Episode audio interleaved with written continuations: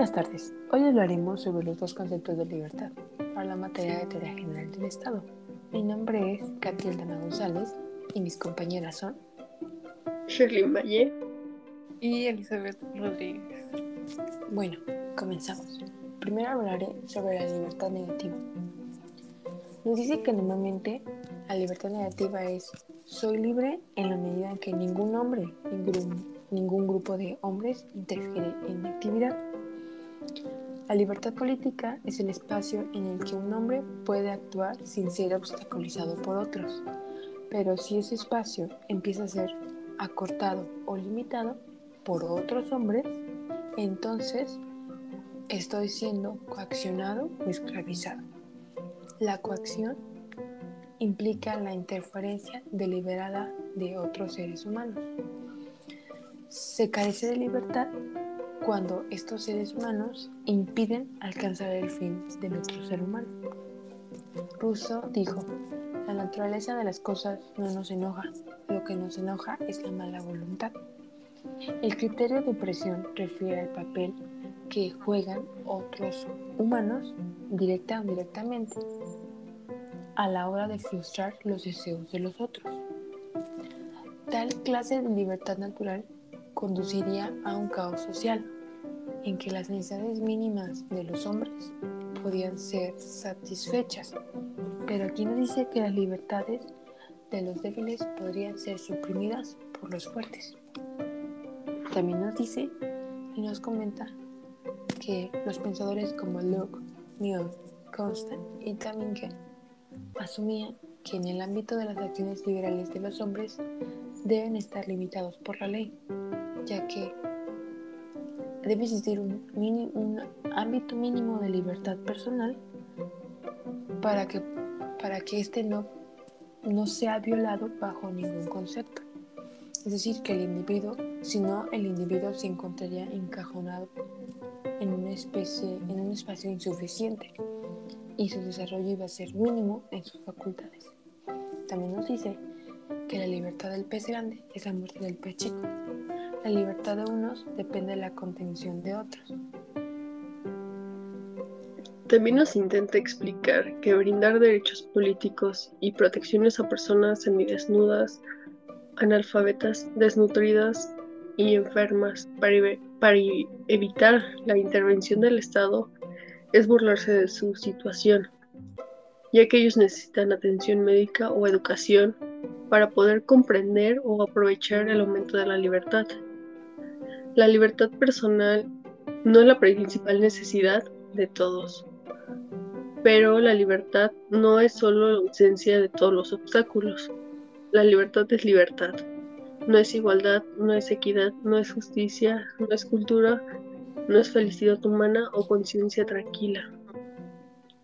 La libertad de clase o de un país depende del sufrimiento de una gran cantidad de humanos, y el sistema que promueve esto es injusto o inmoral.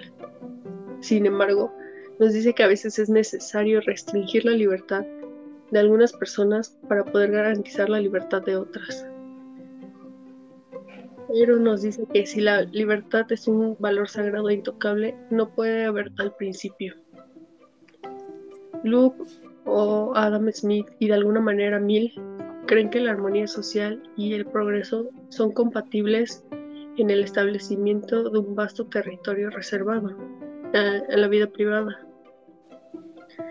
Y ya sea que el Estado o cualquier otra autoridad no pueda tener ingreso a ella.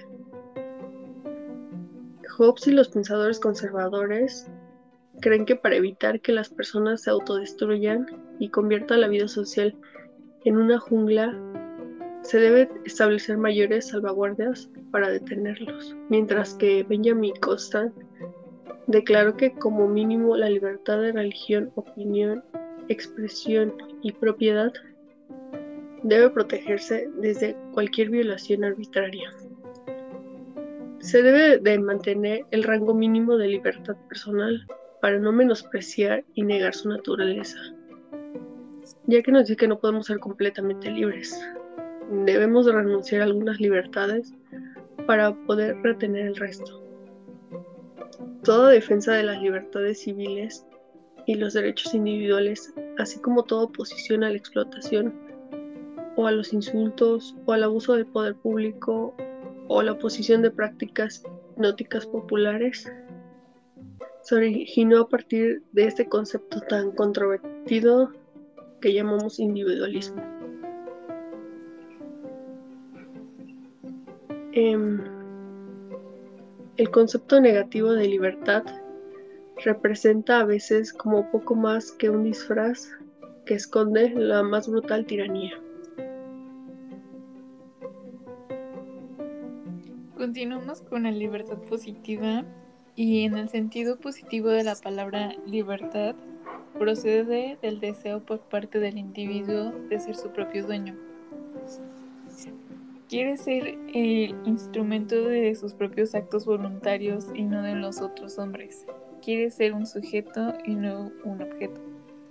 También quiere tener conciencia de sí mismo como un ser activo que piensa y quiere. También que es responsable de sus propias elecciones.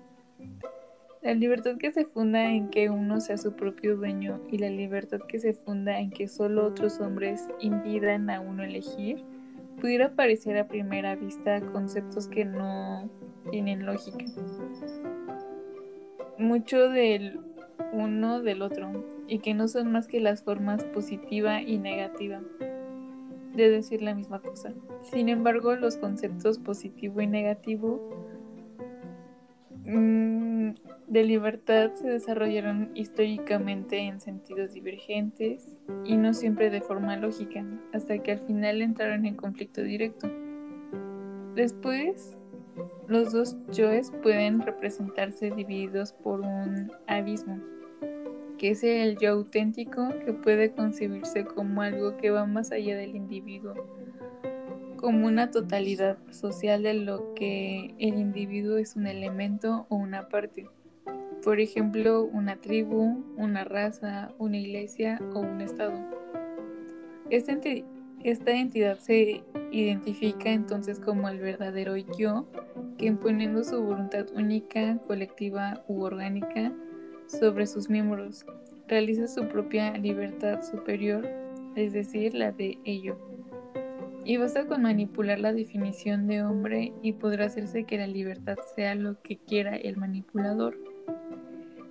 En esta concepción positiva de la libertad, no estar libre de algo, sino ser libre para algo, para conducir una forma de vida determinada. Y bueno, esto sería todo por nuestra parte.